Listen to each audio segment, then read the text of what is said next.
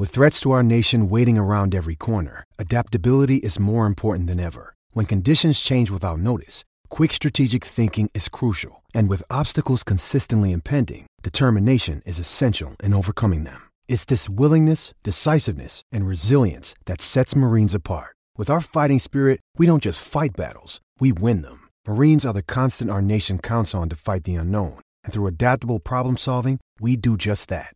Learn more at marines.com.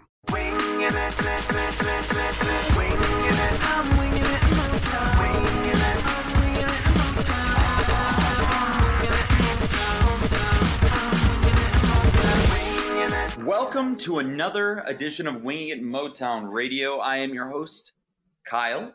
And uh, tonight we've got JJ, we've got Mike, and we've got Peter. Gentlemen, how are you? Wonderful. Fantastic. I I am absolutely like I, I know I say it every time, but I'm I'm really having a, a the greatest night ever. Okay. JJ is having a par for the course night. Um, For real this time. for real this time. I mean it, yeah. Yeah, and he actually means it this time, unlike every other time, which he is being I apologize for lying. and is, and is a liar. Yeah. Yes. Okay. That's fine. That's fine. We only partially you, stupid monster. Okay. Anyways. uh, all right. So diving right into what we've got on tap tonight. Um, a little bit of Red Wings talk, obviously. Um, the the latest news is that Todd Nelson is out as the Grand Rapids Griffins bench boss, and Ben Simon, the former assistant coach of Grand Rapids Griffins, is in as the lead guy. Um, you know, on top of that, we've also got some other talk with the draft. As always, as the draft is honestly, it's less than 20 days away now. Um, time is ticking on that. We've got are starting to see a you know a little bit more of an opinion about what's going to happen at draft day. We've seen a lot of draft mock draft picks, and uh, uh, we just recently made our mock draft pick for the for SB Nation. Um, so you know we can talk a little bit about that. Um, so I guess first the, first things first is uh, Todd Nelson moving out, going to the NHL. Um, he will be the assistant coach with the Dallas Stars. Um, Jim Nill uh, just continues to be uh, the best GM ever with no results at all. Um, so that's that's uh, you know good for him. I think uh, I think Todd Nelson is a great coach, and uh, honestly, I think it's a smart move uh, by by the Stars and I, by any NHL team. Um, not to say that Todd Nelson isn't an NHL head coach um, or a cal- NHL caliber head coach, but um, you know they give him a three year deal as an assistant, and uh, they just got this this other coach, this head coach, taken over. So um, you know, kind of a kind of a smart move because I think Todd Nelson's a good coach. I think he's a good mentor for uh, younger players, and he knows how to deal with older players. We saw it with the Griffins; they had a, a slew of veterans who uh, not only um, helped them through this season, but help them win a championship last year. Um, so uh, it's a it's a good move. But now the big question is Ben Simon. Um, I feel like we just kind of trust the process with this. If for me, I mean, I know Ben Simon knows what he's doing. I know he's been around the game a long time. Um, former Blackhawks draft pick, uh, played uh, a little bit. Uh, he won, uh, played. I think he played a little bit in the NHL. Um, he won a uh, won a Calder Cup with not only the Griffins as a coach, but as a player with the Chicago Wolves. Um, I think it's just kind of like a, one of those, you know, kind of trust the process. There, it seems like it's always worked for them. So, uh, do you guys have any immediate thoughts or uh, you know uh, criticisms or you know any, any any anything that pops out to you with Ben Simon now moving in? Total unknown quantity for me. I will admit to not having any clue about this guy. Um, Mm-hmm. I will verify he did play 81 total NHL games. There you go. Uh, Thank you, Google. 13 of those with Columbus, most recently in 2005-06. So that's a guy I actually like should probably remember, but don't. Uh, yeah, Oh well. He's still he's still relatively, I mean, young. Uh, you know, the guy's only 39 years old. He's a he's a young mind. Uh, so that's that's interesting. I think uh, they're, they've been going a little bit younger, uh, or they've always kind of kept it as a young coach. Um, I think Simon might be the youngest. I don't remember how old Blashill was when they hired him. but I think Simon might be the youngest. Yeah, what I'm most interested about is that apparently, and I, I don't know that like this is a guaranteed thing, but um, Nelson had been offered an assistant coaching position in Detroit, Right. and had declined that. And then, like during the presser, he said that he really wanted a, a change of scenery. So it's like, yeah, is he the abandoning the the ship, or or how how uh, hard should our feelings be hurt versus uh, basically Jim Nill being the the off season MVP of uh, of GMs Yeah. being able to to get these kind of hires like should we feel snubbed by Nelson deciding to take basically a what would have been a, a lateral option uh, Yeah. just with a different organization although objectively looking at it it's it is hard to say that yeah Detroit would be a, a better solution than than Dallas right now Right. based on their future Yeah. so I, don't- I don't know if my like I, I guess my feelings aren't really hurt or, or I'm not really like throwing up warning flags either but it's just one of those interesting things Yeah, and for what I've heard and, and working with the people that I do, I I don't blame him. Um, obviously, there's just a better situation in terms of roster in Dallas. There's no there's no lies there. Um, you know, and I think it was more of a honestly, I think it was maybe more of like a stability thing. Um, I think it's because you got Ken Holland, who's on a what he's got two more years now. He signed that contract extension. Jeff Blashill, Yeah. he's got you know one year left. Um, I don't know who. Maybe he just doesn't see the type of uh, the job. I I don't know stability here that he does there. I'm not. I'm, my my feelings aren't hurt because it's a it's, it's an assistant coaching job. It's hard for me to get upset about it. I mean, there's like a there's like umpteen assistant coaches out there looking for jobs who are all great hockey minds. Um, so you know, I think it's good for him. Um, you know, and when the time comes when he's ready to be an NHL head coach, uh, whether he stays in Dallas or not, I mean, you know, is it really going to matter at that point? Yeah. You know, I, I don't think so. I think by the time the Red Wings are back to being, you know, good again, it's time that they hire in one of those crafty veteran head coaches, like you know, like the Mike Babcock hire or something like that, or the Scotty Bowman hire or something like that. So you know, it, it, it's hard for me to get mad The only it. thing I'm really looking for out of Simon is if he's going to basically continue the same uh, Yeah. theory that that Nelson did, like because. Uh, Yeah. And even going back to Blashill, the the Griffins have relied on a lot of basically career AHLers to Yeah. carry them through most of their seasons and, and postseasons. Um, not necessarily being the well, just throw every kid who we want to be a, a Red Wing later on into as many different positions as they can and, and see what happens. There's basically been a you Mhm. have to take an AHLer's job away from him in order to Yeah. to do this, and there's limited spots even down there. And I know that uh, that that's maybe not necessarily the more the most popular way to do it because it does seem a little bit riskier in in, that, in terms of that. But I do like that it sets the organizational standard because, like I said, I, I think the Red Wings uh, in general have been a little bit slow to award positions for for kids who have earned it. But I do like the concept of they have to earn it at every level. So uh, I'm really curious to see if if Ben Simon is going to continue that. I, I think he will. I don't have any reason to believe he won't, but that's what I'll be looking out for most with him. Yeah, I think that's a big one too. Obviously, I, I like to see as the team transitions to see a little bit more of a transition in culture. Uh, Peter, Mike, uh, what about you guys? Uh, Peter, I hand it off to you first. Do you have any uh, initial, um, you know, initial feelings or thoughts about this? I know it's kind of tough because we don't know much about Ben Simon, but uh, how do you feel about it? Yeah. I mean, you guys pretty much touched on on everything I can think of. I, I didn't really know too much about him. I you know I did a little bit of research once I once I heard the name. Um, to kind of touch on what you had what, uh, what JJ had brought up before about you know should we feel bad about him taking the Dallas job uh, or not, not not him but Todd Nelson taking the the uh, Dallas job.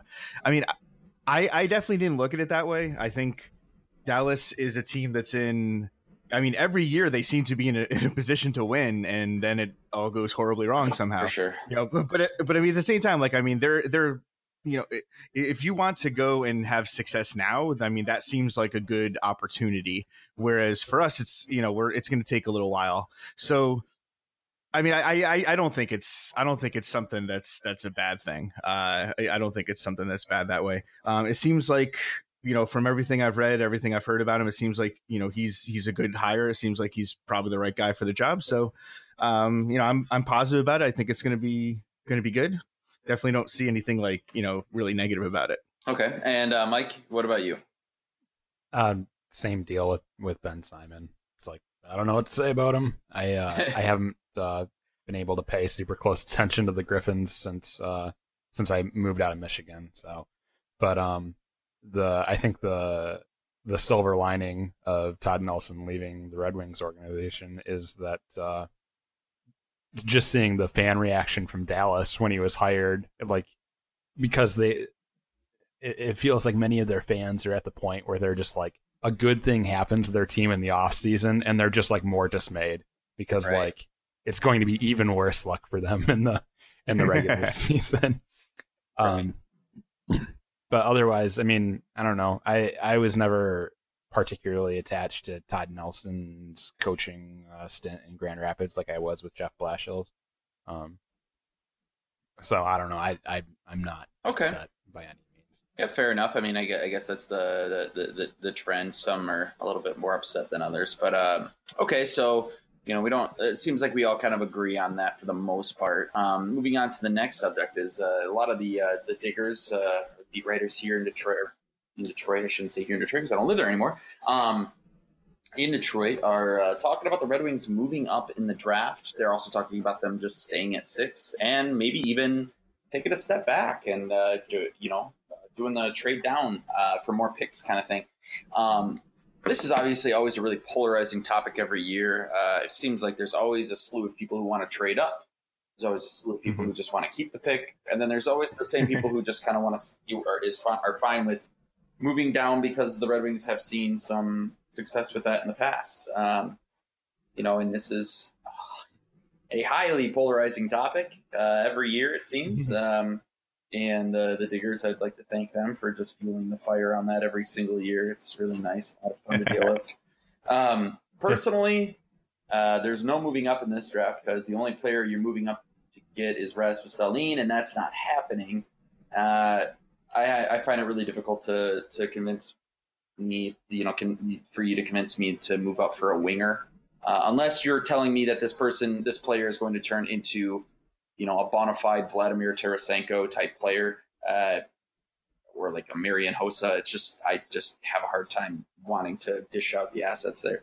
Uh, trading down is an interesting topic for me because you have a couple of teams who you could do it with. Uh, you've got the Blackhawks, who have two first round picks, one at eight and one at 21, I think it is. And then you have the Islanders, who have one at 11, one and 12. I don't think the Islanders are going to try and move up to six to move the 11 and 12th pick for like, you know, for what, 30, the 30th or 31st pick and number six. I don't think they're going to do that. Um, though who knows? It's Lou Lamoriello now, so you really have no idea what they're going to do. Um, and then I think the Blackhawks, I don't know, that might be that might be a viable option. Maybe you could flip your sixth round pick or your sixth overall pick for eighth overall, 21st overall, and give them sixth overall and then maybe your first second round pick, which is that high pick from Ottawa. I don't know. Maybe you could convince them. Um, but at, at the same time, I'm really uh, I'm fine with staying at six and then keeping that that later first round pick. I mean, you're basically going to have that late first round pick from Vegas, and then you're going to have an early second round pick from Ottawa. So you've basically got two picks of the same value there. Um, you know, I just it's and you're gonna ha- you're gonna get good players at both picks. Um, so I mean, I don't know. I'm fine with just staying with what we're at. You know, maybe just taking the best player available at six, which hopefully it most likely will be a defenseman, and then um, at you know 31 or 30, you can take a forward or you know take the best defenseman or you know toss the pick out and maybe try and take a goalie. It doesn't matter to me. It's you know it's just one of those things. So I think unless the Blackhawks are going to move to six by dealing the eighth and their 21st pick for six and like you know, like a second round pick, I'm just fine with staying with where we're at. Um, Mike, do you have any? Uh, Mike, we'll go to you first on this topic. How do you feel towards, uh, you know, trading up, staying, standing pat, or trading down? Um, I mean, personally, I just I just assume that we stay where we are Mhm. and draft you know, Quinn Hughes or Evan Bouchard, whoever's whoever's available. And Um. Yeah. um, I, I just kind of revealed my like tiers of preference there. Sure, sure. Um, but uh, but yeah, I mean, I, I I just assumed that that the Wings stand pat with their sixth pick. Mhm. Um, I I could see. I, I, I wouldn't want to see it, but I could see that the the Wings trying to swing something with the Islanders, um, in the hopes that they can grab um, Kotkaniemi. I'm I'm probably butchering the No, you're pronunciation. you're you're good. Yeah. okay. Okay, Kotkaniemi and uh, and Dobson, or if for whatever reason Dobson's off the table, I think they'd they'd go with Bode Wilde. But um, uh, I would I would not be happy with that outcome, but uh, I I guess could potentially see something like that happening um, if the Islanders were interested in taking a contract off of Detroit's hands. Yeah, it's it's interesting. Um, uh, I mean, yeah, it would really have to. It would have to. For me, it's just gonna have to be a home run. It's gonna have to swing for the fences. Um, JJ, what about you? I know your your favorite thing to talk about is draft time. I'm- so, um, give us uh, give how you feel about it. I'm finding it really hard to like not be weirdly protective of the sixth overall pick. Like Yeah, I understand the reasoning for moving back is really solid. Where the Red Wings are in the the rebuild thing, no matter what happens this draft year, uh, there's a really good chance that next year, anyway, they're going to end up back in the lottery. And so, getting a couple of guys who are maybe because right now at the sixth overall pick, they're essentially looking at what, what is kind of working out into the the third tier of players. You've got Dahlin Mhm. basically on his own level, and then you've got like uh, Zadina and, and Svechnikov, um, probably as the, the just below Dahlin, but kind of above the other guys.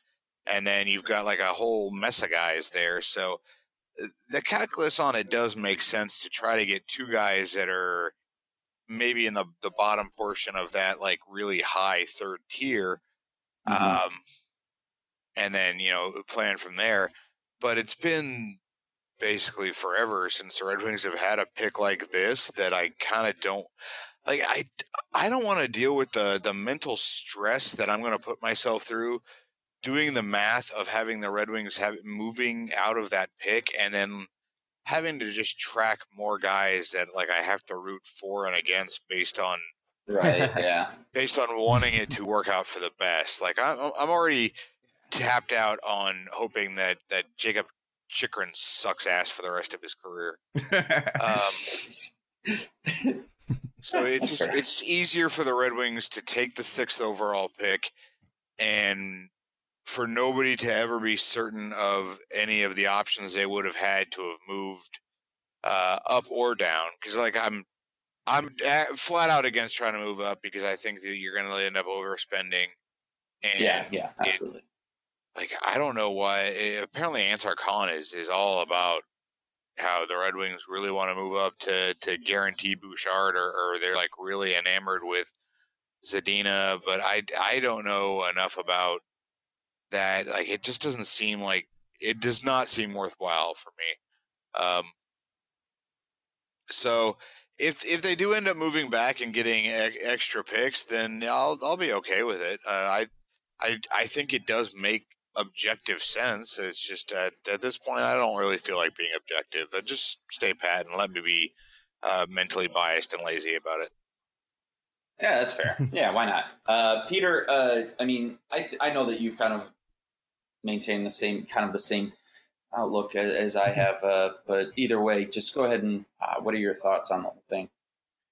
Yeah, sure. Um, I mean, real quick with like the trading up, trading down, because I, I mean, I, I'm of the, the position that unless there's, unless like some GM gives us some crazy offer, then I mean, you always want to be listening, of course. You know, you're not Right. going to be like, no, I'm closed. But unless they give us some crazy offer, I don't want to move up. I don't want to move down.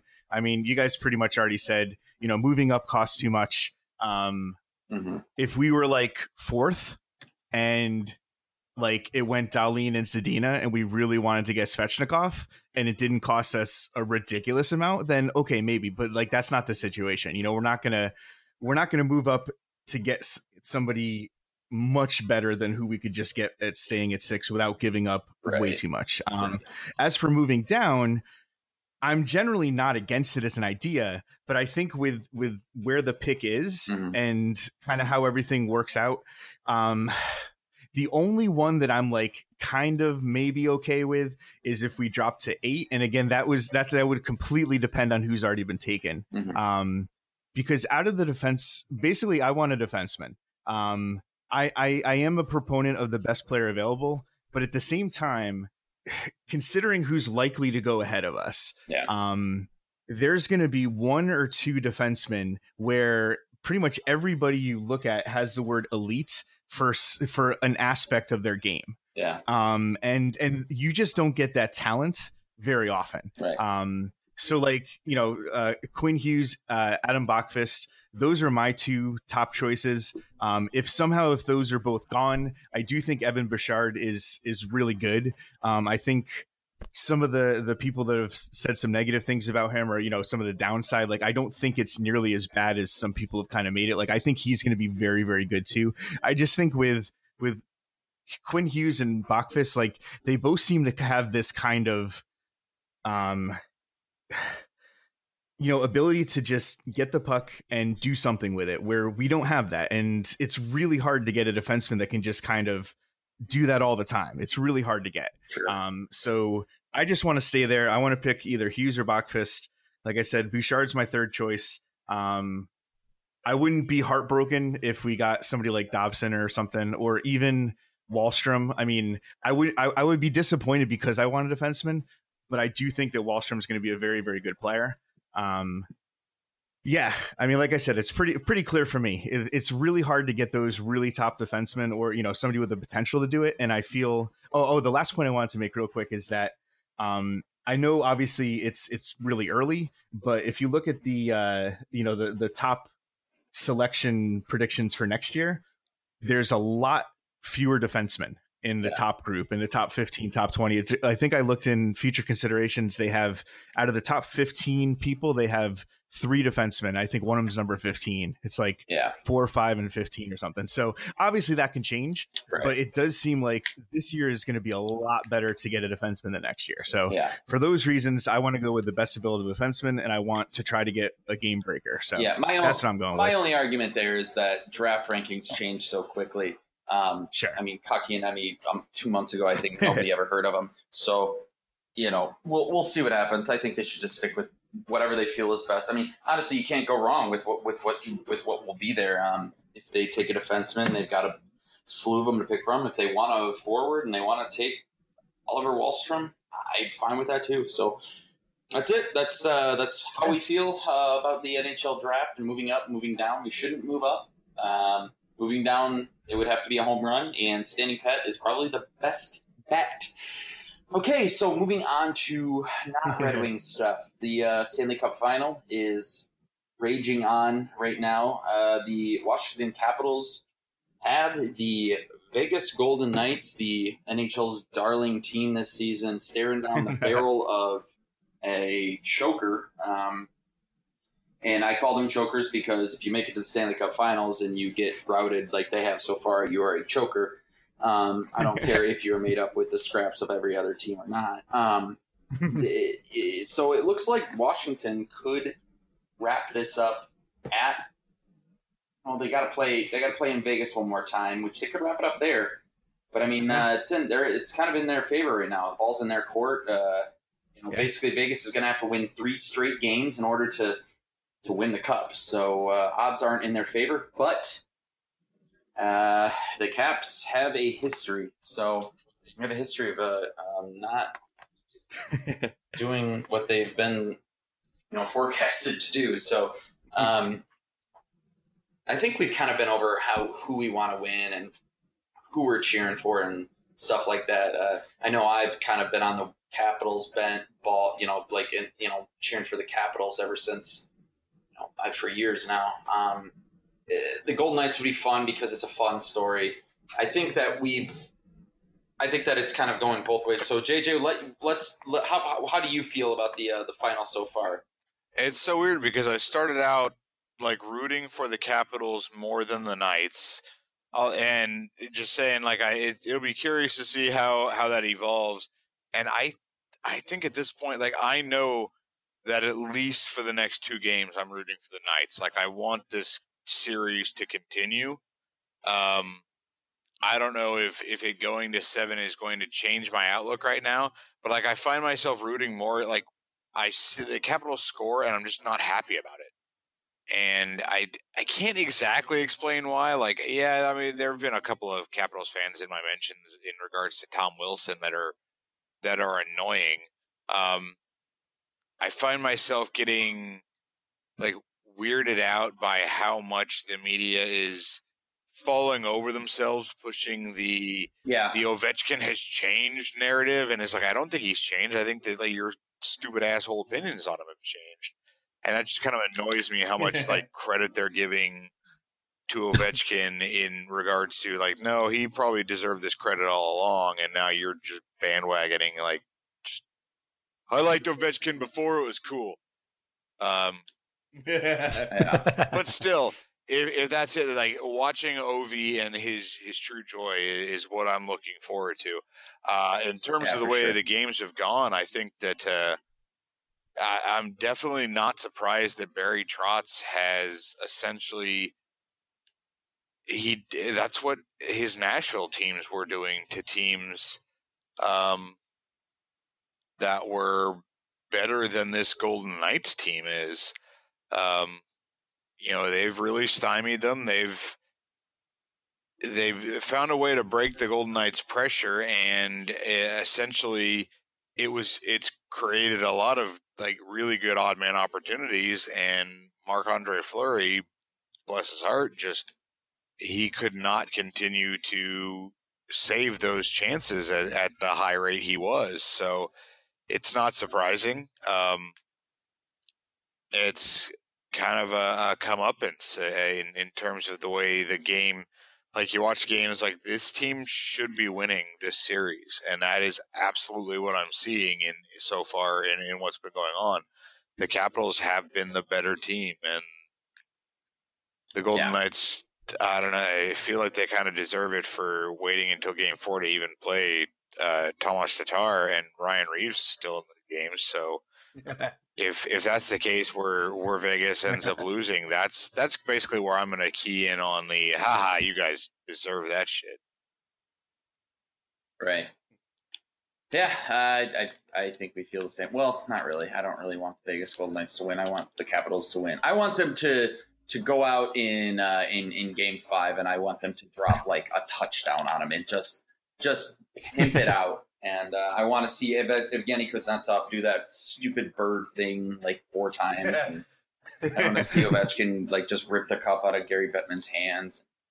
I, I, I just want to see stuff like that because I, I feel like it's long overdue. And uh, hey, I'm I'm just really yeah, like I'm just I, I really would love to watch the. Uh, I, I can't wait if it does happen for the media to just eat crow there. Uh, I think it's going to be a lot of fun, and it's also at the same time going to be completely 100% insufferable. So that's how I feel about it. Uh, uh, Peter, how about you?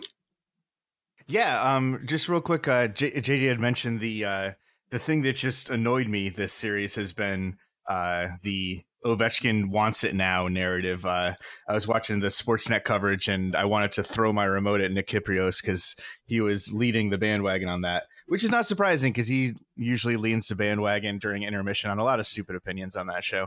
But um, yeah, I think uh, you know the first the first game of this Stanley Cup final might be the best most entertaining Stanley Cup final game played in a very long time. Um, it, it would have been unbelievable if the series could have continued at that ridiculous high rate. But um, I think you know one thing that JJ touched on, I think is really important is um, you know Vegas. Vegas basically puts a lot of pressure on you, but in a very smart way. Uh, like they don't do anything that other teams don't do. They just did it really, really well. Uh, and then Marc Andre Fleury just playing, you know, ridiculously. Um, I wanted to give a shout out. I don't know if anybody, uh, if our listeners know, uh, on Twitter, there's a guy Paul Campbell who does uh, goaltending stuff, and I always find it interesting to to read from people who know a lot about goaltending because I know very little about it, and it's kind of so hard to, you know, it's kind of so hard to to really get a handle on sometimes. And um, if you if you go onto his Twitter account, you can see um, he has a really good video breakdown on why he thinks that Vegas is starting to get starting to let in a lot more goals, uh, and basically the short version is he has a, this clip here, and uh, it's Backstrom coming down like the left side, and he's really far to the side, and you can see Fleury like way over uh, cheating for shot, and then when the pass comes across, he just doesn't have time to get it. Um, and according to this guy Paul Campbell, he says that basically Fleury's been doing that all year and, and all playoffs. But the difference is number one that Vegas was doing a lot better of a job of cutting off that cross crease pass uh, and the other thing too is that the Capitals are, are, just making the pass quicker and just getting the shot off quicker, and Fleury doesn't have enough time to get across. So I thought that was pretty interesting because you know he's he's looked a lot better earlier, and then lately he's letting a lot more goals. So I thought that was a pretty pretty interesting analysis of it. It is I think, interesting. Yeah, um, and like I said, it's, it's Paul Campbell. It's uh, way to go, Paul, on Twitter. Uh, and if you search down a couple times, you can find it. I think you know, like you guys said, I, I think it's pretty much over. I would not be surprised at all if they win and if they win the next game. A lot of times when it gets to three one and it goes to the home team, the, the team that's down, you know, a lot of times they can pull it together for one more game and make it go six. But I don't think it's going to go much longer than that. And uh, the the thing I'm interested in is going to be the Conn Smythe because on the one hand, I would love for Ovechkin to get it for the reason that JJ was talking about before, how his whole career he's basically gotten shit on by a lot of people. But at the same time, Kuznetsov really deserves it. Yeah, well, I, I mean, it rarely goes to the player that deserves it, it and exactly. it's, it's just going to go to Ovechkin. And and to kind of touch on what you were talking about about Fleury, about how he kind of the way he's been playing, I think Fleury's kind of always played like that. I think he's always been a mm. goalie to really overcommit, um, mm. in my opinion. Uh, and I think that Capitals, the way that they play, I think they're really good at bringing that out of goaltenders. Uh, I think yeah. they're really good at it. This is the kind of way they play. They're very passy, passy kind of passy. Mm-hmm. They do more passy than they do shooty, um, and then you know they make you pay for it. Um, so, Mike, uh, I, how do you feel about it all? I mean, I, I, know we have talked about it a little bit with you before, uh, but you know now that we're here, uh, looking at a possible five you know, game five uh, uh, elimination. Uh, you know, what, how are you feeling on it? Uh, I'm busy mm-hmm. Thursday night, which is tonight. Mm-hmm. Um, so I absolutely want the Knights to win. Um, but then yeah. when the series goes back to Washington, I'm, I'm hoping for a Capitals victory. Um, yeah, I'd like to see him win it in Washington. I think that's yeah, I think that, that yeah. Like I've I've been I've been to the to the rink there too for a game last mm-hmm. year when the Wings were in town in DC, um, and you know it's you know so I guess it's just a little more like intimate to me that way. Um, I uh, I absolutely loved uh, the last game, um, game four, with uh, with the Caps just kind of running up the score. Oh, absolutely! As they got more and more chippy that was that was like that was cool to watch because like both teams are like are extremely you know are playing extremely well or whatever, but um or have been throughout the playoffs. That's why they're here. But um, yeah, I mean the the um, ad placement for that like Ovechkin has changed narrative and and like it just it made me shudder. It like it took me back ten years ago or nine years ago, I guess, to uh, like the ads that they would have for like Sidney Crosby when uh, we were in the finals against them, and like, and just how like shamelessly the media is like bandwagoning onto one team, and there's like clearly like heroes and villains, mm-hmm. and it's like ah, that's, that's not that's like that type of narrative is, is, like is not what sport is about. Well, yeah, I mean that's that's it, it is kind of what sports is about. I think, honestly, personally. Um, I, I mean, it's just I mean, mostly it should be a media thing. It should be something the fans should be left to do. Is let let the fans villainize players and stuff like that. Like you know, players here, or I'm sorry, players here, uh, fans here hated Marian Hossa. They hated, still hate Sidney Crosby. Um, I don't agree with them, but I get it. You're a fan. That's your that's your that's your that's your right as a fan. Uh, when you are a member of the media, um, you know, and you're supposed to be down the middle, you know, when you're especially when you're talking about guys who are you know analysts who are on national outlets, uh, you know, it's it's not it's just a bad look, you know. It's it's it's different yeah, if it's yeah. some you know some schmo with you know the the Toronto Chronicle or the Vancouver you know journal or something like that. You know, it's different then, but uh, you know, they, I just think it's when it comes to being a fan, that's that's where let the fans villainize the players. You know, that's that's that's what you know that's how it should be, but it isn't, and uh, that's kind of just how I feel about it. Um, so, kind of uh, kind of turning around here. Uh, does anybody ever have any other uh, things they want to speak about about the Cup final? I mean, it's not going to be around for much longer. nah, I'm okay. good. I think that it's so weird that like Las Vegas guy, like, then they will continue to get crap for the overly long, dramatic pregame hmm. ceremonies. Mm.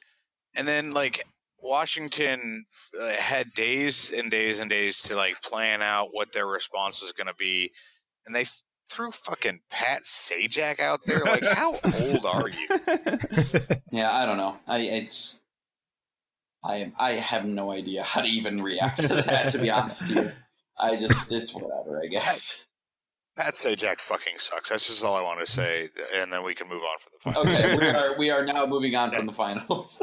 all right, the final. The, the final. final. Sorry, sorry, yeah. All you call beat out for it. Angry people. Oh, I, I I could not care yeah. less. I could not care less. So. Shut up. All right. Um, so moving on to the concussion issue, I know JJ kind of wanted to talk about this. So uh, JJ, I'm just going to kind of let you take this one on. Hmm. Move into positivity corner. Yeah, it's it's so because uh, you know Pete and Jay were talking about this on on for sure, and it's one of the things that continues to like really just uh, kind of annoy and, and baffle me in terms of uh, you know they did mention the the Ken Dryden thing, and Bill Daly had been asked about it, and he decided he deflected and he didn't say anything about the what exactly Ken Dryden said. He just said that you know oh he attacked the the messenger and and not the message. And it's like it's scary how well coached Daly has become in learning like the Bettman method of speaking and uh, Pete actually shared an article from the Athletic about uh, written by Katie Strang about five takeaways from Gary Bettman's deposition on the concussion lawsuit, and it's like just watching him game this lawsuit and the the way that a lot of because as fans we all want them to do the right thing. Like we don't i mean i, I, I guess I, I, don't want to speak for everybody but i i can comfortably say that i'm comfortable with you as a fan if if you don't want to see people brained and suffering from cte and uh, the like the derek Boogaard, rick Rypien the the end of of that kind of stuff like but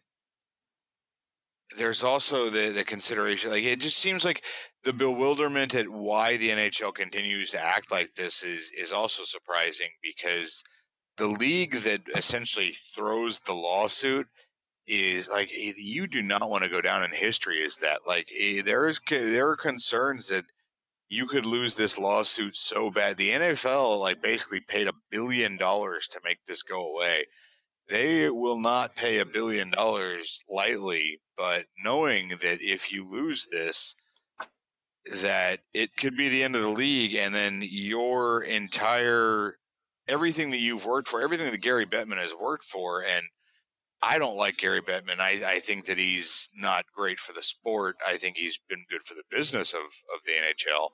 But everything that he's worked for, uh, that all falls apart if if the NHL gets hammered so hard in this lawsuit that they get that they literally cannot continue to function as a sports league and it snowballs into the rest of the sports league in in that terms of it creates a situation where just the litigation just ruins everything um, that's where he's going to go down in history as the guy who who caused it. So every time that he denies that's the thing like he he denies that concussions even lead to cte and when asked about it he's like well, we don't have proof about that, and you've you've got to prove that. And it's like it seems so downright evil for him to say, but as the league is currently on the the the chopping block in terms of if you do say that that yeah, I believe that the medical community is is is right, and everybody who said that concussions lead to CTE have a good point, then yeah, the first thing that the plaintiffs are going to do there is to say, well, then you have to admit that the way that you've treated this has been shitty. So he's got to start from denial, denial, denial, and it's like it makes perfect total sense. It's just I, I'm not. It, it's it's disheartening to watch how cynically terrible it is. Like I, I wouldn't be able to sleep with, uh, comfortably knowing that like this is the way you have to say things, but it's it's exactly in the game plan. And the one thing that I do want to say that Gary Bettman is right, and it's a deflection, absolutely, but he is trying to push a lot of this blame off onto the, the NHLPA. Oh, it's their responsibility to for making sure the players are there and and we're in contact with them and why aren't they doing a better job and that is something that i think the fans absolutely should be asking at every single turn along the way is where the hell is the nhlpa in all of this and yeah. why aren't they doing anything and that's i just I, wanted to rant for a while so that's that's I, basically I, all i gotta say about it personally and i won't go much on this i think that that argument there is what is going to win the case for him, basically. I mean, or basically what's going to keep him clean is why isn't the Players Association doing anything? And it is disgusting. It's dirty. Uh, it's slimy. But that's just kind of how big corporations work. I mean, and it's you know when you, I don't know. Uh, do I feel like the NHL is going to be doomed if this blows up in their face? No, I don't. Because uh, I, I don't know. I mean, the NFL, and I, I, look at the NFL, the NFL is a super evil, powerful corporation, uh, a billion, multi-billion dollar, makes way more money than the NHL ever will, will have be more popular popular than the NHL ever will be. Um, but still, doesn't matter how popular you are when you have former employees of your company killing themselves, uh, committing suicide because they cannot take the uh, the the uh, the repercussions of what the job has done to them. Um, I mean, it's just you know, and they can get away with it, like you know, and they can they can they can kind of slither their way out of it. It just kind of shows that every there's I don't know, money talks. I and I, the NHL doesn't have the kind of money that the NFL does, but uh, NHL players don't have the kind of money that NFL players do. So I mean, it's just it's so terrible. It's a it sucks. Uh, and the only way that it can really change concussion uh, concussion and CTE uh, awareness and prevention. Uh, this is not an NHL issue. Uh, it's a, it, the NHL is a major culprit, but it is a hockey culture issue as well. It has to stop from. It has to start from. A, it, if it's going to fix itself, it needs to start at a grassroots level, and it needs to work its way to the top. Uh, there's no way that it's just going to start at the NHL and then work its way down. In my opinion, I think it's something that just needs to. It, it's going to have to be a culture change. It's, you're going to have to see junior teams and uh, uh, development programs. They're going to have to start taking a different, uh, you know, a different different approach and stuff like that. And that's just kind of how I feel. And yeah. I, I I'm I'm cynical in that I think that big eagle big evil corporation will always win. Um, and you know that's that's cynical and it's not always true but it's just kind of how i feel and yeah i, th- I, I think you're right and the culture change takes at least a generation to happen too. You absolutely. know, it's, it's not going to be overnight. It's just uh, yeah. Listen. it sucks it sucks because you know you look at you i mean you look at guys like uh, Daniel Carcillo, who three years ago I hated his guts, and now you know I'm you know I'm he's uh, you know he's he's kind of like a like a like a knight like you know like for like he's kind of like just like acting as like this really resounding voice just by being on Twitter and and talking you know like standing up to these uh you know these idiots uh who just kind of take light in these kinds of things. And you know I, I you know it's, it's whatever but Basically, what I'd like to Uh, see, and if, if I understand, if the NHLPA were the subject of this lawsuit, and, and the NHL would be totally silent on it because it was like we Yeah. don't kick the hornet's nest. But right now, what I would love for the NHLPA to do, or any player, is to take this concept. If he was asked about five former NHL players who died, Montador, Probert, Belak, Rypien, and, and Boogaard, and his answer was basically, I, "I've got nothing to say about that. That's small sample size," and that is so insanely insensitive.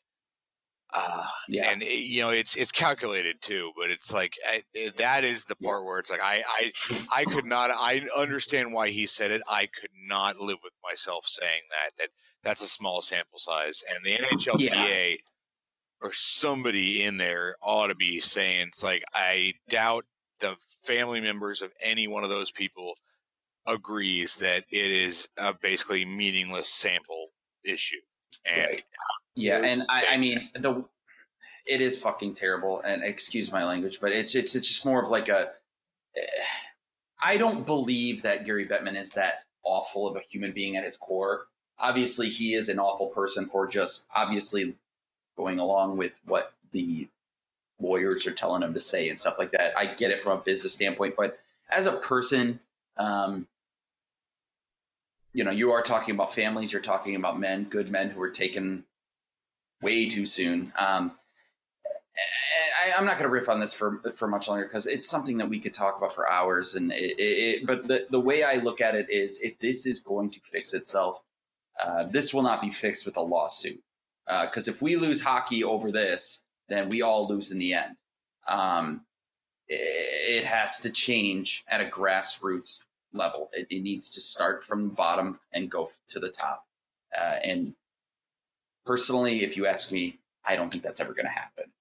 So make the ice bigger. make the ice bigger. Make play, make players wear face face cages. As you were talking, I just realized that Dan Carcillo is the Hound from Game of Thrones. I don't watch Game of Thrones, so I don't get it. Yeah. But. No, I don't watch. That's right, It's the not that I people don't who do get it's it, yeah. that No, I get it. Yeah. I don't have HBO. If anybody wants to lend me their HBO subscription so I can watch it on online, I will. I will happily take it for free. DM me at Kyle W I I N. No, I'm kidding. All right. Anyways, uh, we'll move on to the next uh, the next subject, which is positivity corner. Um, we always just kind of go around and talk about something positive in life or hockey or whatever the hell you want to talk about that is positive because uh, if there's anything this world needs right now, it's a little bit more positivity. Um, so let's uh, let's let's start with Mike because uh, Mike hasn't talked in a minute. So uh, Mike, we want to hear something positive from you, whether it be hockey related or life related. So uh, give it to us. Okay. Jeez, it's hard. It's hard. You put me on the spot like that. Um, All right. Well, nothing's going on positive in I his life. You could always say how awesome No, it is to uh, be talking to a bunch of handsome gentlemen. Yeah, it- I mean, come on. it, it is. I Low-hanging can. I can. I can. I can tell how handsome you guys are through your voices. Oh, wow. Thank exactly. Yeah. No, uh, I mean, positivity corner. I guess uh, it was cool seeing Tatar in a Stanley Cup final game the other night. Yeah. Um, that was that was really cool, and I mean, we're getting close to the draft. That's that's exciting. This is this is the most exciting draft the Wings have had in my memory. So, My God, you are so Canadian. um, what? What did I do?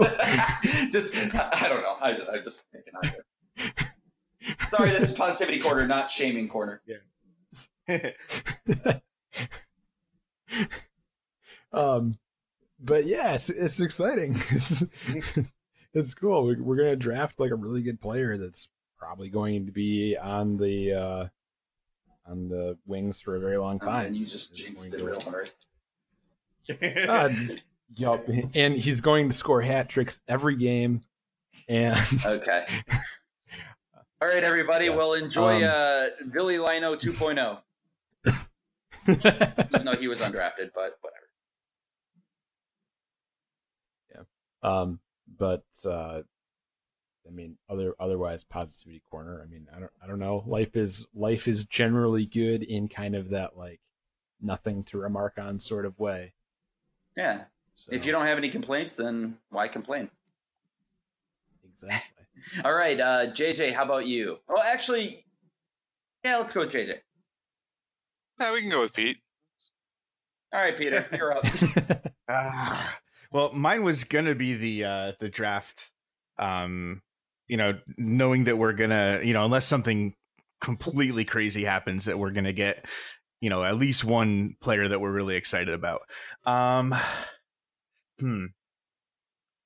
I think I, I yes, I'm gonna go a little different. I think, um, you know, because for for us, positivity corner, like the way I think about it is you know there's so much negative stuff going on that like we want to focus on the positive. and there's a lot of negative stuff that happens on social media etc you know i mean it just is all over the place but the last couple days i've seen a couple examples where people have taken something negative and they've turned it into something positive. Uh you know there's lot, lots of twitter threads people reaching out to each other people offering help to each other.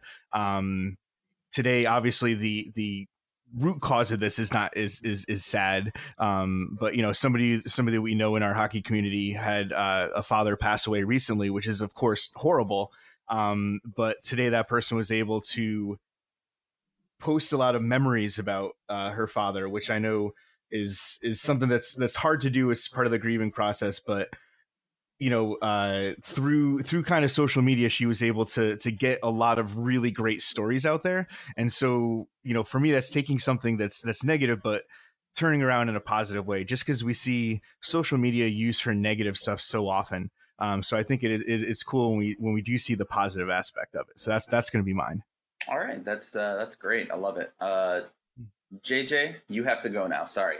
Damn, I should have gone before Pete because mine was basically also kind of like social media. But I guess I'll expand it towards the the the online community. Um, yeah, I did it.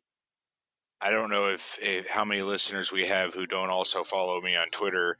I assume that it, that the number is is non-zero. Um, but recently, I've I've shared. Uh, I passed a basically a one year anniversary of a pretty drastic lifestyle change that's led to uh, at 200 pounds of, of weight loss and a, a lot of a lot of changes in the way that that I've treated myself and and mental health. And during that that process like I was I was really quiet and really reserved about like not wanting to to share the progress just because of of uh, a lot of my own kind of fears and and, and shortcomings about uh, yeah, and, and nobody cares, and and th- I don't don't want to brag on yourself too much, and it, kind of made me realize that all the other people who had been sharing their stories that ins- that had inspired me through that year, uh, I never once considered any of them like bragging or, or like trying to grab the spotlight or, or anything other than like this is really helpful and, and useful for me, and that kind of really made me realize how the positivity of social media and the the the, the fan community and, and the, the WIM community too is there are all these people that you have just like it's the most tentative link too. Um, you know if, if it weren't for the red wings i wouldn't know most of you guys.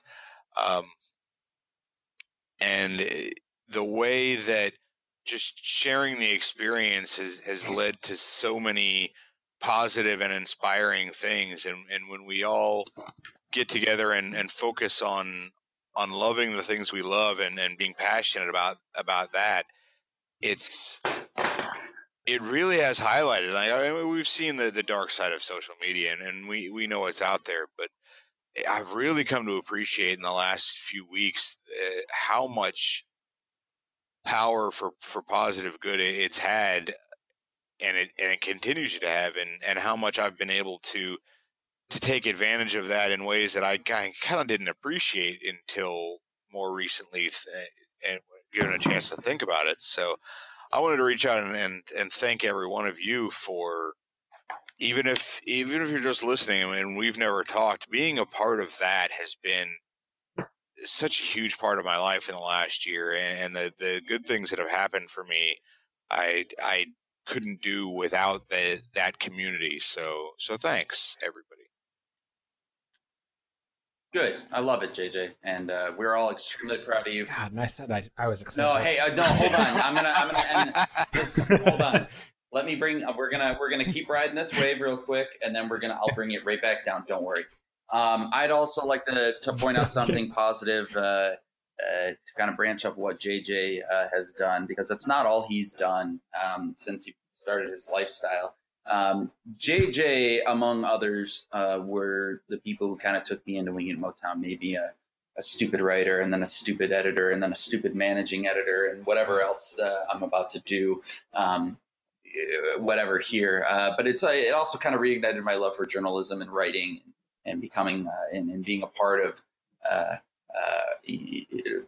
telling a story, whether that story be about sports or something different it is it is what it is. But uh, it, it, reignited my passion for it, and um, you know, I went back to school uh, since I, I, I, started at uh, Winging at Motown SB Nation. Um, I've done a lot of fun stuff. Went back to school. Um, I started an internship at a TV station in Detroit, uh, and then eight months ago I moved uh, to Grand Rapids, where I am now working at another TV station here. Um, in a really good role, and uh, you know that's something that would never have happened uh, unless that that little spark was uh, was was just kind of you know come it kind of came out of nowhere. Um, you know, because I remember the first time. I, remember, I swear it's like four or five years ago. I hated Winging Motown because I thought they were just assholes. I thought JJ was a huge jerk off, and, and, I still do. But he's yeah, but now he's my big jerk off, and I, I you know, it, that's all that matters. But uh, it, it, you know, it, does go to show that um, uh, great things can come from really unexpected places. And, uh, you know, whether that might be a personal triumph of yours or maybe it's something that happens with someone else what you love or feel strongly about. Um, you know, great things can come from little um, little places. Uh, now, also something that I'm going to be positive about to bring us down. I am so excited for the new Halloween movie. Oh God, I can't wait. October is going to be amazing. All right. So positive positivity yeah. corner. Woo. We went from uh, excited about the draft to sentimental to sentimental to sentimental to being excited about a horror film because that's just the kind of person I am. And also something that to be thankful about and positive about. Mike has uh, recently uh, graduated from graduate school, right? Yeah, yeah. I got my master's of fine arts in creative writing. So you know, this is really... that's fantastic. You sound really excited. Yeah. This is great. It feels awesome. like you are really selling it to us. Like you don't like clap into a microphone on a podcast, right? Because it feels like it feels like I should be applauding, but that feels really awkward. I was really excited to tell everybody about that, and then you were like, "Yeah, I just no, no, I have my yeah, I'm also going to have macaroni and cheese for dinner tomorrow. But, you know, that's what. I'm sorry. Awesome. I, I, I write because I'm not good at talking. hey, it's fine. You are not alone. I think that most of us can can relate with you there. We write no, because it's, it's... we are just terrible people at talking. We are not going to. JJ is probably the best Hey, we're in Delaware. Hey, I'm in Delaware. Hmm. Anyways, all right. So now it's uh, time to move on to reader questions, which is always JJ's thing to do. So we'll pass it over to JJ. He's going to read your questions as every as we do every episode of uh, We Motown Radio. Uh, JJ, go ahead. All right, let's jump into it. Uh, we started off. Uh, Wingnut uh, was was real gung ho about starting off. Apparently, slow day at work for Wingnut. Uh, appreciate that though. Uh, As there is no Red Wings hockey going on right now, if you were to start a new team this offseason and could pick one player to build your team around, uh, who would you pick and why? Take everything into account skill, age, contract, beard, addiction to video games, whatever you'd like, and pick your one player. Let's start with Peter on this one. Oh, I mean, it's McDavid, and it's not close for me. Right on. All things considered, yeah. Kyle? Yeah. Yeah, I mean, I mean, if, if you took age out of it, then I'd have to think more. But yeah, Um, I mean that was gonna be my my answer too, but just to be to be different, I'm gonna I'm gonna try and be different. Um, what's a what's a good one? Uh, come back to me, please. Mike? I. You know, yeah, exactly. It's like you, you took you took the obvious one, so I feel like I got to go for the smart ass answer now and say something like, you know, uh, Matt Cullen, he's a good locker room guy. He'll be a good mentor to, to the kids. so I'll go with Matt Cullen. There you All go. right. All right, Kyle. Nowhere to go from, from there but up. all right, all right, all right, all right. Uh, just uh, to be a smartass, I guess I'll go with. Eh, I guess it's not really smartass. Um, I'll go with Auston Matthews. Yeah, he's like probably the only other like non-joke Yeah. candidate, unless you do something like take age out of the equation, in which case, yeah, you can throw Crosby into that that discussion as well. Yeah, Right, for sure. It's McDavid. That's that's easy. Uh, Yeah, second that's wing easy nut question: Do either Washington or Vegas attend the White House when they win the Cup?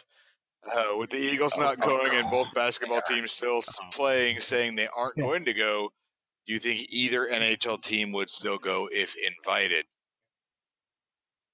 I will just say right now, this is a really dumb question to ask. Absolutely, will they go? If there's anything the NHL hates, it is that. That is what the the, the the NHL just can't operate with that kind of that kind of controversy. Yeah, I There's no way. Yeah, I mean, there's a t- there's a quote today from Devante Smith-Pelly that basically said he wouldn't go. So I mean, I think I think there might be Well, one or two yeah. players, but I mean, the team's from going to go. each, The I team's mean, 100 from each team, go. there will probably be players who will not go. I mean, you've got uh, the Vegas Yeah. Golden Knights who have uh, Ryan Reaves, Malcolm Subban. They have they have uh, black players, and it's the same with uh, the Capitals. So maybe there will be, and that maybe that's short sighted of me to just assume that you know I, I, just because they're black they won't go. That's probably really terrible for me to say. Um, but I mean, they're good, both going to have players who won't go, and uh, those players will probably be pointed out and ridiculed, and it will be ridiculous and whatever. But uh, I'm not going to go into the politics because uh, yeah, n- just- I don't have. not to be Yeah. controversial, but yeah, it doesn't seem like there would be much of a problem with uh, Trump wanting to invite either winning hockey team because of the the overwhelmingly white thing too. Yeah. Yeah, and the fact that I mean it's such a big deal because our president has been at war with the NFL for ever since he pretty much the NFL seasons began in, in this term. So I mean, it's just it's it's just fodder for headlines. So nope, the NHL won't do it because the NHL won't allow it. I'm pretty sure they'll go over that, and every team will have every player there, and everything will be hunky dory and fine. And Yeah, especially especially with like DC and Vegas and like DC just being DC and, and Vegas with the, the shooting last year. Um, just the political the Yeah. political weight would just be All right, uh, what do you think is the funniest hockey name? Wingnuts says uh, mine is Grant Clitsome. I forgot about that guy. oh, That is such a great name. Yeah. oh, really, that is really good. Great mean- pick. I'm going to go old school. I'm going to go old school back to the 40s, and you have Harry Dick. Oh, So- good one. Yeah. Good God, one. dude, honestly, at Yeah. work today, we were talking about a guy named Harry Dick, and this I'm having deja vu right now. Okay. Oh. Well, what do you think, Mike? Who's your funniest name? oh jeez I I don't know Shut up. I don't know I, I like I always kind of thought Shattenkirk was funny but not as funny as Grant Clitsome. Yeah. Kyle, what do, what do you got? I mean, I think especially if you're not talking about like vulgar names, I think that makes sense. You know. I'm gonna go with uh, Cliff Pu. Uh, Cliff Pu, yeah, the the Still, still young, only 20. He plays. Yeah, he's he plays for the Sabres or he's the prospect. I think that uh, the Grant Clitsome is a great answer. Uh, I always I always liked Hal Hal Gill because like, sorry, J- JJ, go ahead. no, you go ahead. You, you like Hal Gill? I was gonna say I always liked Hal Gill. That's just just a 'cause, funny like, name. is there is there like a freaking manlier name than that? Like Hal. John Scott. It's like an a- yeah. Yeah. Yeah, so John, John Scott is probably the most manly no. name you can have. it's like you know those those are the types of names that are like put on like action movie posters and stuff. yeah. I like uh, aside from from Clitsome, I like there's there's always the classic Ron Tugnutt. yes, Ron So Tugnutt. oh, Ron Tugnutt. I've always I forgot about kind that. of appreciated the the simple like onomatopoeic silliness of Radek Bonk. That's a good one. Hmm. That's Fun, just a funny like- name. Yeah, He's bonk. Uh, he's there's just bonk. there's Miroslav Satan, uh, which isn't funny when you have to say it, but when you have to spell it out as Satan, then yeah, that's that's Yeah. a little funny. That's a little funny. And that he played for the Devils. You know. Yeah, Oh yeah, he did. That's, and I, that's almost like two I think nose. I'm always tickled by like eh, Vern Fiddler, who played for the for Nashville. Um, Yeah, yeah. Cam Fowler playing for the Ducks cracks me up. Um, Wheaton King, who played for the Wheat Kings. yeah. And uh, No, these are good. These and are then really one that always tickles me is Roman Polak, who is Czech. good. yeah, not Yeah. Roman. He's not Roman. He's not Polak. Not Polish. He's Czech. So that's very Yeah. confusing every time. So there, there's some, some good ones out there. No, there's a lot. I mean, hockey is like a treasure trove for freaking hilarious names. So And then one last question from Wingnut uh, says, "I'm in the camp of drafting best player available, but if you had two guys that are equal skill but different positions, which one do you take in general?" So both of them, we take we're taking both of them, or No, you can basically there is the best player available is literally there is a, Oh, okay. a defenseman, a goaltender, a center, and a winger who are all Okay. equally best player. So who do you take Sure. based on the position? Okay. Uh, my based on position, I would probably t- obviously I guess I'd take defense, uh, and I guess it comes down to.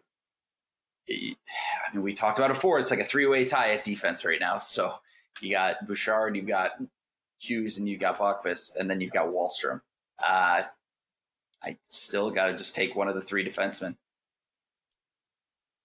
That's a that's a cheap answer, but that's that's just what I'm going with. So No, no, I, I think I think it's the same. I mean, I think if if if you're just talking about in general and your team is I mean, I think it's it's either defense or center, depending on how your team is set up. Uh, you know, if if if you had a you know, if you're like Nashville and there's a really great center out there, I'd probably lean more towards the center. Sure. But I think it's one of those two players. Um and I mean, you know, you know, pretty much like we said before, uh in terms of what the Red Wings are going to go for, I mean, it should be defense. Right, and it's Yeah. it's I mean, and and it's just I won't spend much time on this, but eh, the Red Wings need a defenseman really bad, but they also need center at they need depth at center. So I mean, if you were to tell me that Oliver Wahlstrom will be like Dylan Larkin, and then the guy you take at defense is going to end up being like I don't know, uh, like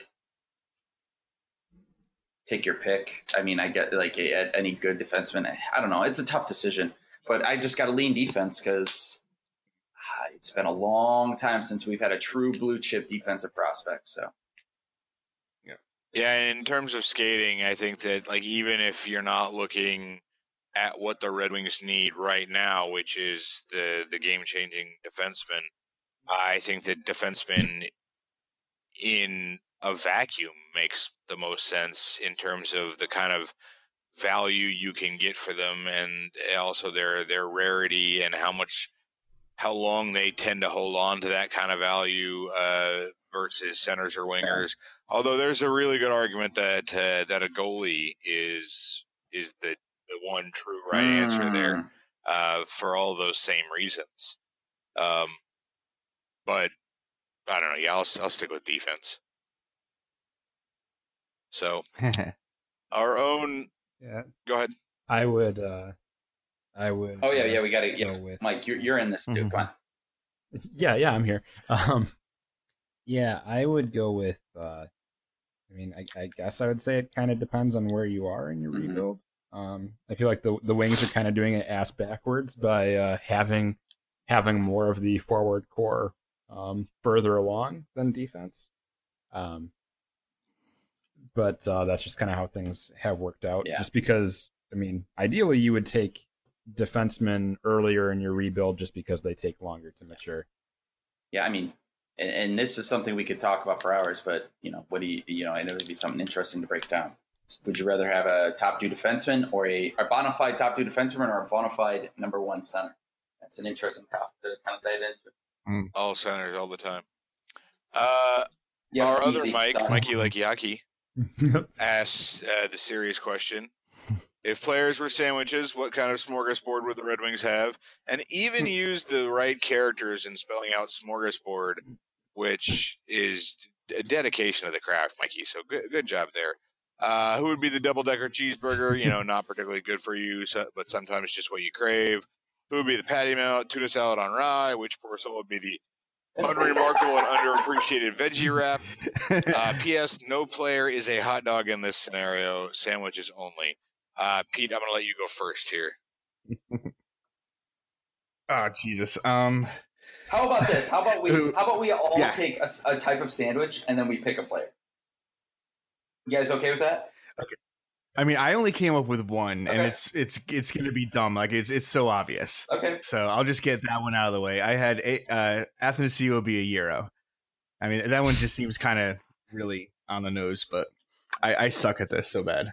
You really went for the literal sense there, and that's not what we were going Exactly. for. I, I know. No, I, I know. I, I am not good at these questions. I, I am All right. so bad Oh, at these okay, questions. we got the euro. Um, Yeah. Who's up Uh, next? go ahead, Kyle. You uh, I guess if I'm gonna go the uh, double cheeseburger, something that y- y- you don't need it, but y- it hits the spot when you when you're when you're craving it. Um, it's tough. It really is, but that's got to be Luke Glendening. I'm sorry, but Luke Glendening is the double cheeseburger. Like when he is on, God, I love it so much. all right? Luke Witkowski is a grilled cheese. Uh, there's nothing wrong with No, grilled no, cheese I want to hear sandwiches, your I reasoning don't- there. oh, shit, sorry. I resent this. Because I have Luke Witkowski and grilled cheese on my list, but not in the yes. same spot. So I want to know. I want to know your. Oh no. Um he's just he he's just it's a it's kind of like a rainy day a rainy day sort of thing that you bust out when you're just you know you're you're not feeling super motivated for anything else. Although I guess this is a smorgasbord, so I I say this. my my idea Yeah. of us all taking one is backfiring because I know I did, JJ has I, probably a I did full more list, work so. this. Yeah, Alright, yeah. loop, loop, loop back around to me. I'll get a better one because JJ's All gonna. right, spray JJ, you with go, and then we'll all we'll all feel shame, and then I did more work on this question than any other question. Yeah, you did. honestly. I wish I would have had time at work today to do it, but I didn't. I actually called uh, Athanasiou the double decker cheeseburger uh, in terms of the not particularly good for you, but sometimes it's just what you crave because that's Sure. that's him to a T for me. Uh, the patty melt for me is Nyquist. It's just a it's it's a regular cheeseburger on just normal bread. It's really not that fancy, but it's good. Uh, tuna salad on rye. I have uh, Ouellet because, as far as I know, nobody ever actually asked for one of those. Uh, the unremarkable and underappreciated veggie wrap uh, was Luke Witkowski for me because fuck that sandwich. Um, Additional ones, I've got Mantha as the meatball sub for the same reason as Bingo. Peter made FSU of the Euro. Yeah. Uh, I've got Zetterberg as the club sandwich. It's uh, Even though Anthony Mantha is not Italian. I know, but he's Oh, well, known for okay. spicy meatballs. Zetterberg is a club Yep, sandwich. true. It's a classic for a reason, and that reason is it is meaty and fulfilling. I have Double decker. Evgeny Svechnikov as a dry fish sandwich because he wouldn't even be here if not for the missing tartar sauce. And finally, God, you really. Suck. I know. And finally, the grilled cheese I have is Jonathan Ericsson. Uh, constantly flipped, often burned, and only really appreciated by children. Damn it! Damn it! I have nothing else to say to you. Yeah. Thank you for the question, Mikey. Okay, that's all right. Next, yeah, that's very good. And JJ was the only one who got it right. Oh yeah, no, I, I yeah. All right. absolutely. Um, F41 kind of wrote uh, the, the long roundabout way about the concept of, of trading. Uh, seven and nine picks after our six are very intriguing and contemplating the package to obtain an additional first round pick in the first half of the draft. What could you see the Wings offering, um, including Nyquist, Vegas's first round, perhaps a second? Um, so essentially, we're looking to keep the sixth and also move into the middle of the first. Can we move Nyquist and Vegas's first in order to, to do that? Does that make sense? uh, I mean, I don't. I don't. I, it makes sense. Sure, it makes sense if we're winning, like we're, we're we're coming out on top. But I don't think there are any teams who I think are gonna be just going out and getting Nyquist. To, to, and I don't know. That's a, it's a great question, and it, it, Yeah. but I don't. There are no teams that come off the top of my head that need a Gustav Nyquist. Yeah, Right that now? badly. Yeah. Yeah. Yeah, like you know, and Yeah. and you know, like I don't know. I I don't think so. It def- definitely makes sense from the Red Wings standpoint. I mean, that's Hmm. easy, but I don't I don't see any other team that it like would make sense. The only like the only team I could see like making a like a dumb dumb move like that would be like the Edmonton Oilers or something like that. Yeah, because you're risking renting Yeah. Nyquist for only one year. Yeah. And he because he's not Yeah. going to be an RFA, he will be unrestricted. So Yeah. And and um I mean I think there's a lot of value to having those three picks, you know, starting with probably number 30 and then a couple very shortly after that. Um you know, having basically you know, obviously you'd like to get more than one player, but you know, three chances of getting like a really good player there. yeah, Um I think I think there's a lot of value to having that. You know, three shots at that level I think is is going to Yeah. be really important. Uh, maybe uh, the Islanders uh, anticipate not re-signing Tavares, and uh, we trade uh, Darren Helm to them for their 11th pick. That's that's my that's what I'm going with. something that I thought something that I thought of earlier today actually about uh about the like endless like Nyquist trade talk is that because I, I read an uh, MLive had an article today I think about um, Zetterberg uh, you know confirming that he's playing at least one more season um, is how important is Nyquist being on the Red Wings to Zetterberg continuing to play um, I mean, I don't. This is just kind of like a, a, a wild guess from watching most games through my TV screen, but like, I mean, I, I could I could see the argument that having Nyquist around is a little bit more incentive for Zetterberg to stay, yeah, just because it seems like they have like chemistry and like legitimate friendship. And sure. Uh, I mean, that's a good point and all, but we're also talking. We're I also, mean, it's just- we're just- also talking about the guy who brought the Red Wings their first non-playoff season. Like he he overtook from, Yeah. from you know one of the best defensemen of all time. I think he's here to stay, and he'll. Uh, I don't think that anyone leaving is going to change anything. My opinion, of course. All right. Uh, moving on. Yvette S19 wants to know uh, using today's NHL players and ignoring the salary cap, would it even be possible to form a team with as many historically great players as the 0102 Wings? Which players from today's NHL would it take to form a comparable team? Kyle, what do you think? I mean, are we talking about a whole like twenty-three man roster here? Like, I twenty-one. I mean, I'm, are we talking about like a whole giant ass roster? I don't know. Yeah. Um, so to be sure that it, it, it's players today that would replicate what they did back then. I don't think so.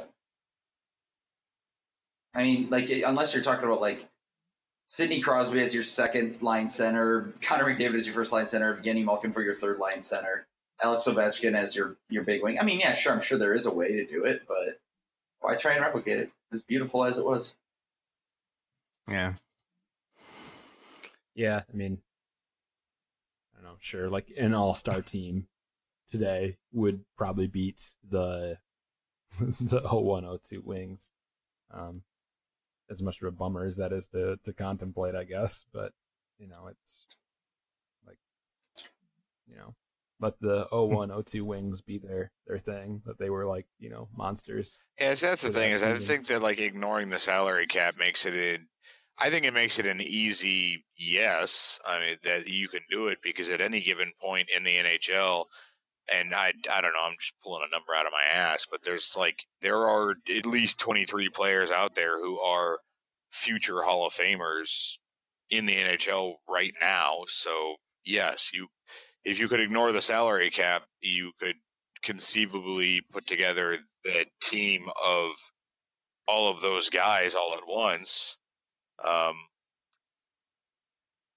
as far as like which Yeah. players qualify, I, I, I don't. Yeah, you you throw Crosby in there. You throw uh, Joe Thornton would would be on there. Zdeno Chara, uh, o, you know Ovechkin would be easy.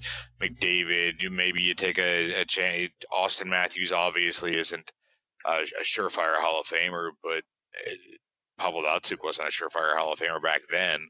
So, yeah, I mean it's Would anybody actually replicate Dominik Hasek? no. I think that would be the hardest. That would be the the, the hardest position to to make up. This league is drastically short of it. Yeah, I mean, I'd I'd take Carey Price, I guess, but you're not. he's not. He's not. Nobody's as not. fun as Yeah. Dominik Hasek was. Oh yeah. You wish he was as good. Yeah. He's and it's just a, like a psychotic athlete. He's just a psycho athlete, is what he was.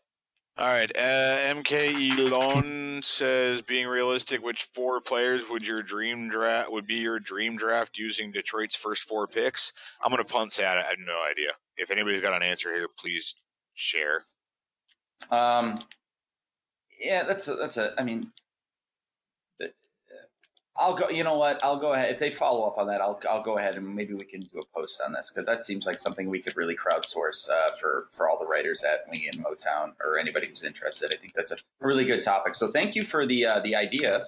Uh, we will. I will right. absolutely follow up on that. Uh, IT guy says he wasn't excited. He saw stuff about Reese or resigning Green, but if you sign and deadline dump, then okay. Now I'm seeing there's talk of a two year deal. Thoughts? Didn't we? Did, and I might be wrong here. Didn't wasn't there? They were saying that that it's Yeah, I mean, for even if it certain now. Yeah, I, I don't think it's ever been reported as being like close to done. It was just that they're talking. That's all I've Two seen. year deal yeah. doesn't really change things for me, really. Um, the way I feel, Yeah. yeah, the way I feel about it, if it's if it's a two year deal, it's like, uh, I mean, it, kind of sounds like they're pretty much punting on Xavier Ouellet, and I don't know, no, I, eh, if they want to bring him back on a two year deal that is, you know, uh, affordable, then is that really gonna destroy everything that they're trying to accomplish? I don't think so. Yeah, like I'm not in favor, but it also like it doesn't necessarily preclude, preclude moving him at this year's deadline anyway. So whatever. I don't Yeah. care. Pretty much. Mike, what do you think? And Uh, I mean, I agreed. You know, he's not at the point in his career where he's going to be taking a bunch of one-year deals like uh, Thomas Thomas Vanek. So, um, yeah, m- m- I would like to bring Thomas back. back. All the yeah, every year, all the time. I love. I love him. He was he was a lot of fun. Like Oh, I yeah. had fun with him. Good. Yeah. he was awesome. I had fun up until he was traded, and I was really upset about what they got for him. Yep. Yeah, WJR, uh, a lot of. I'm just going to read the actual question and then not the explanation. Uh, with Kronwall's contract expiring after this coming season, if Holland were to offer Kronwall a one or two year extension, would any of you be for it? for firing Holland. Yes. Yeah, did, is, is there any? No, I mean, there's no. no. good reason to say No. yes to not- this. no. no. And honestly, I don't like. I don't. Would you? Do we think that he would say yes to it? I mean, I'm just every like like I was amazed last year at how much he played. Like I thought last year. I mean, and he wasn't like he wasn't like he wasn't No, god awful no. in my opinion. Like he wasn't great, but the way that they used him Yeah. was fine. Like Yeah. if they want to take him on a year to year basis, like it's like, hey, we'll give you a le- you know, like a we'll we'll sign you for one year for two or um, you know a million dollars, something like that, with some with some bonus with some bonus loaded bonuses loaded into it. Would I be mad over that? Nah, whatever. I mean, Yeah. that's fine. All right. IT guy wants us to talk about some recent uh, Jeff Blashill comments said to the Red and White Authority. Um, so he says, "I find this jabber really odd. Uh, you know, what do you? How, how do you read this?" So Blash's comments are: "We have a wide open opportunity to make our hockey team without question. I think there's less sure bets in terms of guys being cemented in certain spots in the lineup."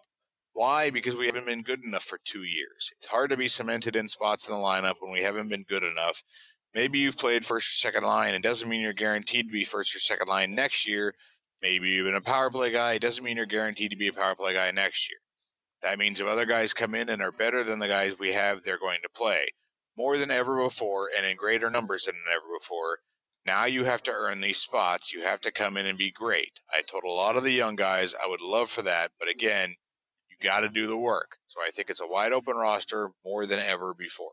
What are our thoughts on Yeah. this comment from Blashill? Uh, start with who haven't I started with in a while? Uh, Mike, can you start, please? Mike, yeah, Mike's too. Yeah.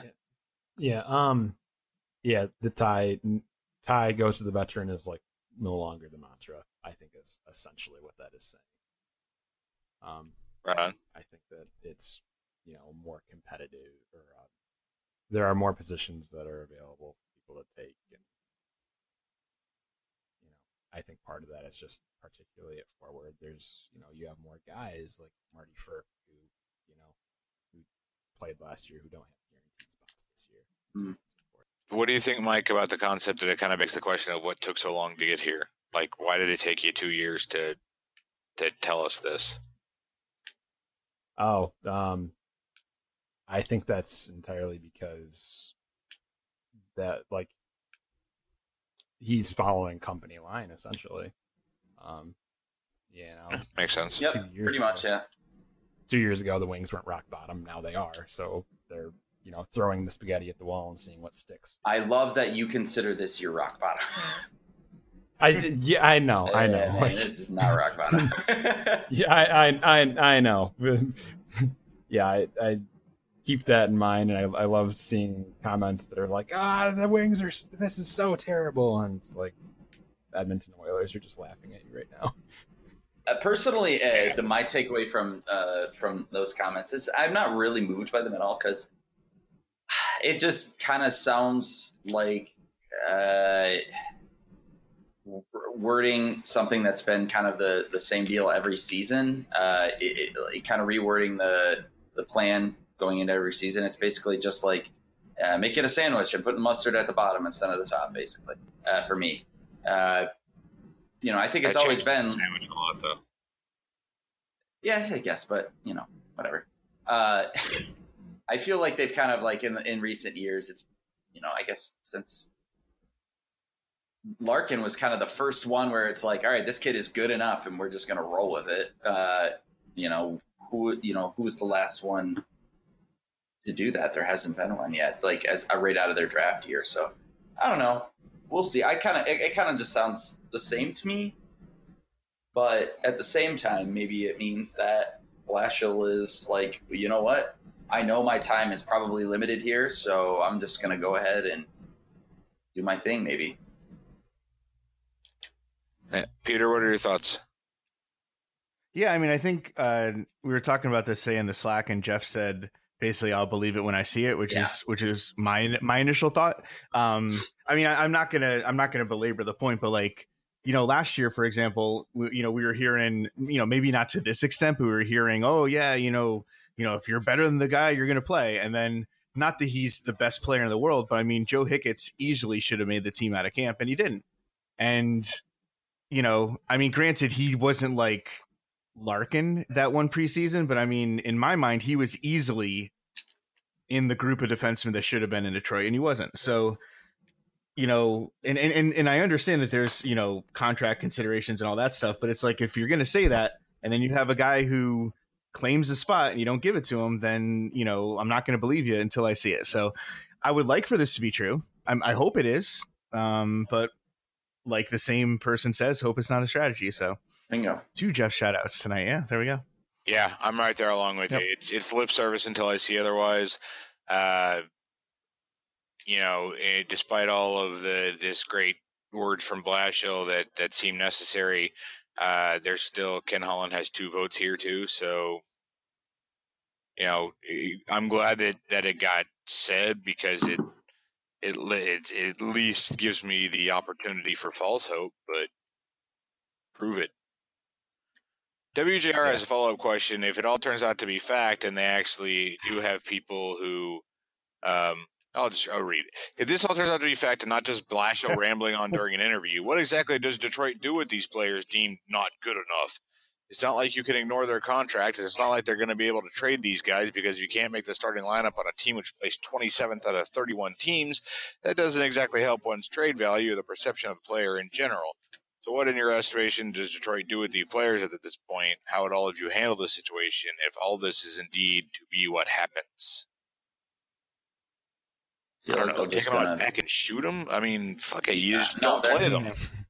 Yeah, Blashill's. I don't know. I guess Blashill isn't signing the contracts here. You know, I, I'm sure he might have a little bit of a say, but yeah, it's like just kind of. If they're not good enough, then yeah, they're not good enough. That's just plain and simple. Yeah, you bench them, you waive them, whatever. Yeah, At this point, the, the cap space yeah. is gone, and you're using what you're using. So who cares? Hmm. Yeah, and I mean, like, like look around the league. I mean, look at how many other teams will waive somebody making five million dollars. I mean, it doesn't happen all the time, but it, it does happen. You know, you got you got veterans making a lot of money getting waived. You know, why not here? Yep. If it comes to that. Yeah, I mean, we're playing Steve. We're paying Stephen Weiss to not play for us. So. all right, there's only one more question that I'm actually going to ask. Uh, there's two more in here uh, there's one about drowning politicians, and that's just it's funny, but nah. Uh, MD Road 12, yeah. you must pick one of Tavares, Carlson, or Van Riemsdyk for the Wings to sign in free agency. Who do you choose and why? Kyle, start us off. You're not gonna like my answer, uh, no. but uh, I, I'm taking I'm taking Tavares. Okay, why? Oh yeah, and why? Um, I don't know, kind of a gut thing. Uh, here's here's how I look at it.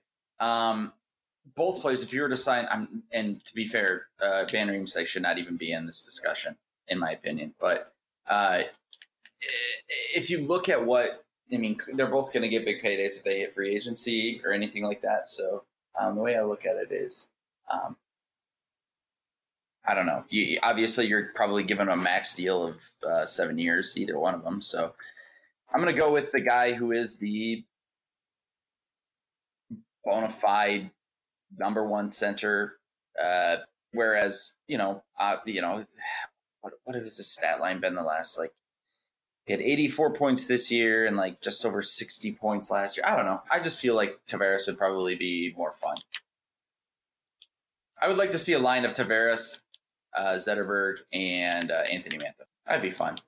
Yeah, it would be fun. That's a hot take, by the way. This is a very hot take. Oh yeah, I mean, everybody's saying Carlson. I already know what it is. I will not give away until it's my turn. Uh, it's, it's your turn now. Hey. I will. Not, I, I, will now give away my answer.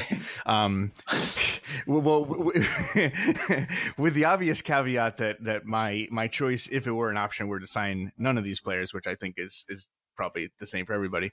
Um, I, I would go with Tavares as well, and it's a very simple reason. Um, I think both of them are going to be overpaid for too long. Uh, so I'm going to go with the player that I like, the player that I know, and you know he's a he's a really good guy. He's a really good team player. He's a good leader, um, and he still has a lot left in the tank. And I think I, I yeah, so I'm just going to go with the player I like more. So yeah, that's my call. So look, you're not alone on the Tavares train. All right. And there's still there's still room. And you were also wrong. You said that you would hate your answer. I didn't hate your answer. I, I liked your answer. Oh, okay. Yeah. But Mike, let's hear your answer. See if I hate that one. Uh, you're probably going to because I'm going to say JVR. Just What? but like, yeah, realistically, Tavares is the best choice because he's the best player. But like, do we even want to be good right now? Yeah. Um, I, I kinda. I, I honestly, I don't know about everybody, everybody here or whoever's listening, but losing and being terrible, not so much fun to watch. Yeah. not at all. Has Not, not I don't. on. I don't really have a good time watching the team lose. Yeah, I like one. I'm just kind of being a contrarian, but but two, I uh, you know, I, I kind of do uh, um, just kind of James Van Riemsdyk is one of the players that like I kind of enjoy watching playing. You know, the like three or four games a year that I catch him. So, and the Wings have had a really good history of bringing in those types of players. The ones that I'm like, yeah, I like that player. For the past several years, between between Mike Green, between Thomas Vanek, and between Brad Richards. So I, yeah. I, Fair. I, I, I, Mike, I love you, but wow. You're gonna take the 50 point winger over the freaking point per game center and the elite defenseman. Hey, you know what? I can appreciate it because that that that is a hot take. Yeah, yeah. It's super. Like, how boring would it be if I was the third guy that was like John Tavares, man, because he's a good player. JJ is definitely gonna say save James Henry's right now because I just have, he's gonna have some weird reason. You are very close, Kyle. I am going to be an asshole here, and I'm going to uh, not say Tavares. Uh, I'm going to put my reasoning out there as I'm choosing this player because I've been told I have to sign one of these guys, and I'm going to go for the one that I think that you can get for the cheapest and shortest deal. And that is obviously by the rules of the question asked of me. I must pick one of these guys. I am picking free agent Trevor Van Riemsdyk. Yes. He is a All free right. agent coming off of an eight hundred and twenty-five thousand dollar cap hit. Defenseman. I'm pretty sure you could get him for a short, cheap deal that does not affect your cap situation. That's what I'm going for. Okay. Yeah. Way to way to game the system. I win. And that is the end of our, our question. So I'm going to hand back uh, the conch to Kyle to, to take us out of here. All right. So um, we'll probably meet with you guys, talk with you uh, all before the uh, draft time, obviously. Um, but the next time we talk to you, there very well could be a new Stanley Cup champion in the NHL. Or no, there will be a new. I should say there will be a new Stanley Cup champion in the NHL. Um, so we'll obviously be talking about that. So, gentlemen, are there any final hockey related or non hockey related thoughts? Go Caps, except for Tom Wilson. I hope you get hurt in warm ups. Bingo. Fuck Pat Sajak. Okay. Mike? Uh, um. Nope, I don't have anything. right. I, I, I, I, you know, I, I'm just gonna not. Every instinct I have is telling me to say something about James Van Riemsdyk, and I'm just gonna. I'm gonna. well, I mean, I'm if you gonna- have the time, uh, time is a ticket, and you have the time now. So, all right, you don't need to say anything about JVR. It's fine. Uh, my final, real, my final thought is, I'm still really excited for the Halloween movie. So, awesome. anyways, for JJ, for your host, me Kyle, me Kyle, me Kyle. That is also a name. Mikhail is a name. Yeah. Yep. Mikhail Grabovski. Is that how is it? There you go. Is it Mikhail? Mikhail Samuelsson. Who could yeah. forget that Red Wings legend? I am Kyle, your host for Wing and Motown Radio. For JJ, for Mike, and for Peter.